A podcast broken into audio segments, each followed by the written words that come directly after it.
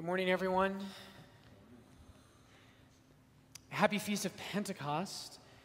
Uh, there's so much I want to share with you today. Pentecost is one of the richest uh, days in our theology as a church. And it's just an incredible day that God has made.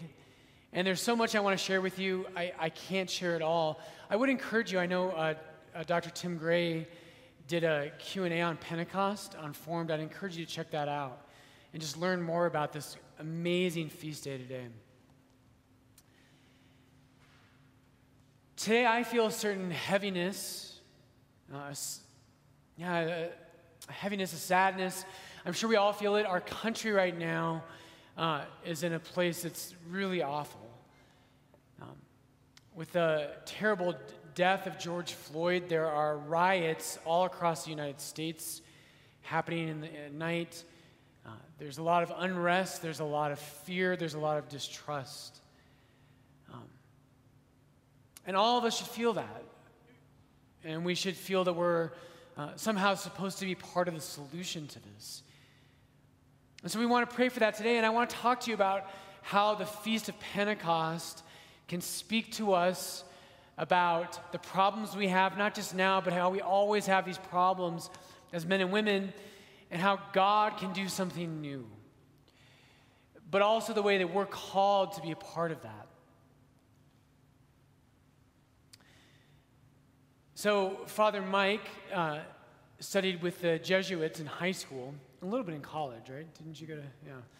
Um, and so, the founder of the Jesuits, St. Ignatius of Loyola, was very pessimistic about human nature in a lot of ways.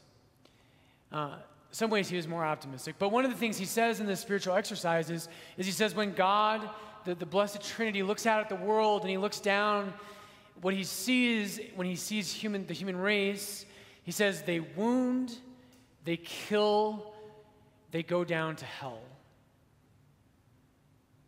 They wound, they kill, they go down to hell.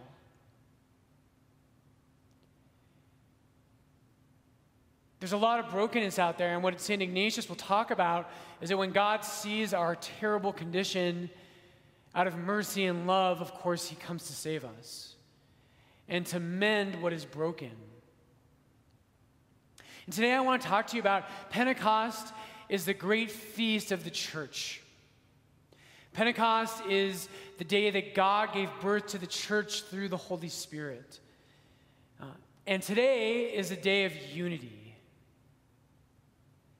Uh, the church, and I love this, if, if you paid attention to our first reading from Acts of the Apostles, one of the things I love is that we oftentimes we have these programs and we think, how can we make the church better? How can we uh, improve things? And that's a good thing, that's not bad. We should do that. And even as non Catholics out there, a lot of people will say, well, how can we achieve great things in this world? And one of the things we want to achieve is unity. Unity is a wonderful thing, and the church is a union, it's a communion. How do we do that? I remember a couple of years ago, Mark Zuckerberg, the head of Facebook, uh, I read an article where he was interviewed, and he talked about how Facebook was becoming what churches used to be. And that Facebook was this great unifier. And that it was bringing people together in, into different kinds of communities and new types of communities. And don't we all today, don't we all know that's not true? When we look at the divisions right now in our country, and across the world and all the, the, the terrible things out there, don't we know that Facebook can't solve that? And don't we know that technology in general, technology is neutral, it's fine, it's good in many, many ways, but technology cannot create unity among mankind. It can't do it. Here in Acts of the Apostles, chapter 2, is where we're at in our first reading. And St. Luke tells us there were dwelling in Jerusalem Jews, devout men from every nation under heaven. From every nation. And what Luke wants to tell us, and I love this, brothers and sisters, is that it's easy to think we have these programs and we can, we can reach unity. If we have this happen and that happen, we can reach unity, and that's something we should strive for. But God has promised that the ultimate unity, the communion of mankind, and especially in the church, is not a human achievement. And we can be foolish sometimes to think that you and I can achieve something that God has promised that only He can do. So there are devout men from every nation dwelling in Jerusalem. In other words, when the day of Pentecost comes and when the Holy Spirit falls, the church is Catholic from its first moment. The word Catholic means universal. From the Greek, of course, it means universal. And the church did not start as this. I'm reading this book right now by um, a sociologist, and he's talking about the rise of Christianity and how did it spread so fast and become so powerful. And it's an interesting book. But what St. Luke tells us is that the church didn't start small and with a very unique group of, you know, kind of isolated ethnic people and then become something that reached the world. St. Luke tells us today, when the Holy Spirit falls, the church is Catholic from the moment of its birth. It is universal.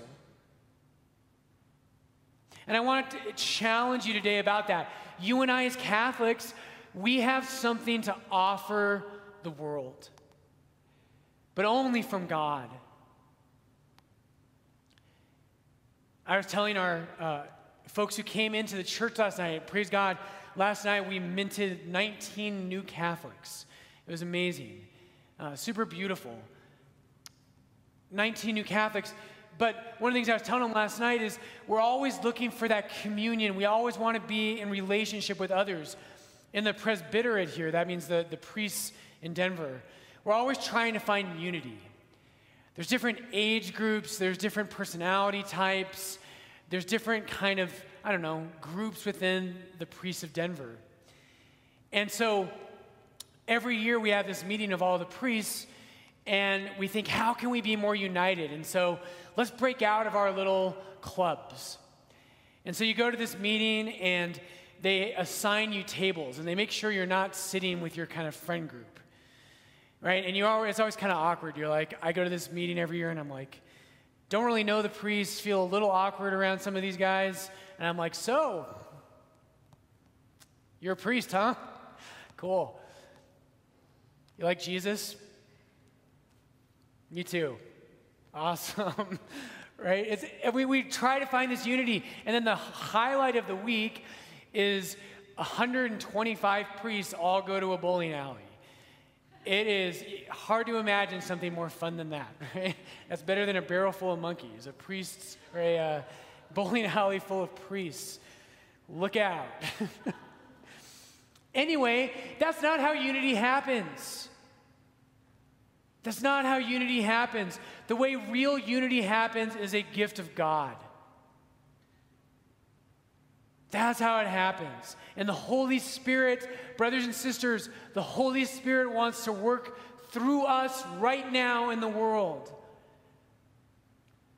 The world right now is so at odds with, its, with itself, it's so divided. And you and I, as Christians, we have a, a word to speak to the world that God can bring about a unity that through the Spirit we can be transformed. And we can find that, that communion with each other. Pope Benedict has a great quote about this. As always, Pope Benedict, he talks about how sin divides us, and he says this He says, The essence of original sin is the split into individuality which knows only itself. Hear that again. The essence of original sin. If you had to describe original sin, what would you say its essence is? Pope Benedict says the essence of original sin is the split into individuality which knows only itself.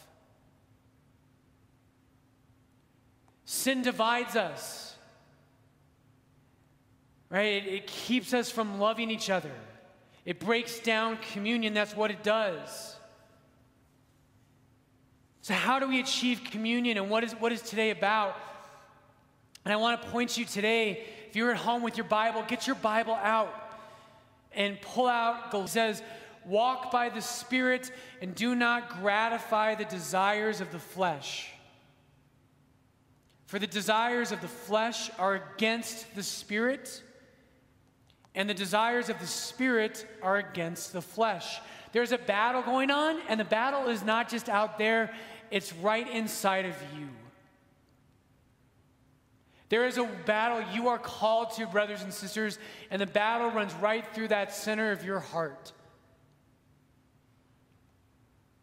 The Spirit wants to drive you a certain direction, and your flesh wants to drive you another. What do we mean by the flesh? St. Paul talks about that here. He says, The works of the flesh are plain immorality impurity, licentiousness. Right? Licentiousness means I can do whatever I want to do. There's a lot of that in our culture right now. The works of the flesh are plain immorality, impurity, licentiousness, idolatry, sorcery, enmity, strife, jealousy, anger, selfishness, dissension, and my favorite line in here. Every time this comes up, if you're Lord's, you know I always say this. But the, the other one St. Paul mentions, the work of the flesh is party spirit. What does that mean? Party! Woo! Right? No, that's not what it means. Party spirit means division. It means I belong to this party or to that party. I belong to this group or that group. That is a work of the flesh.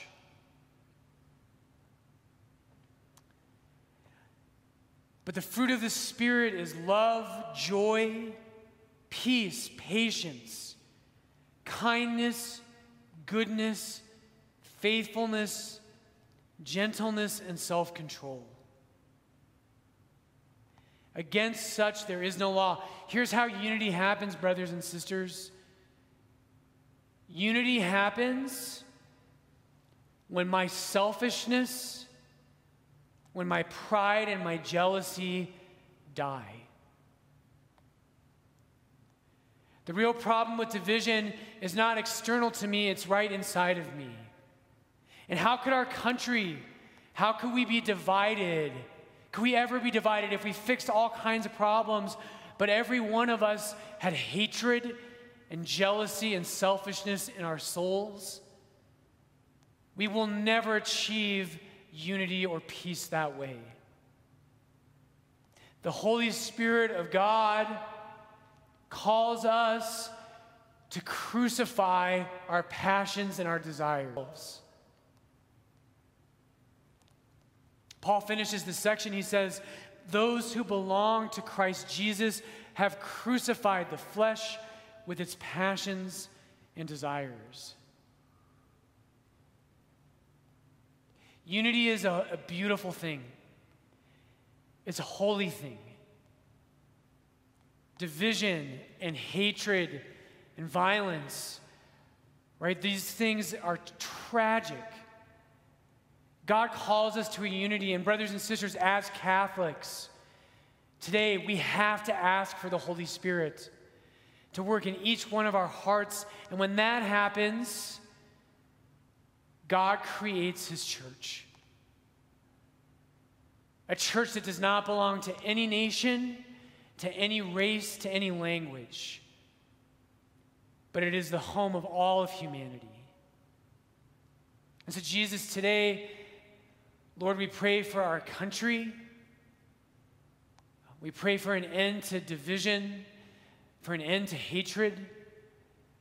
Lord, we pray that in your church, you would purify the hearts of all of us. That the sin inside of us would die and that we would live by the Spirit.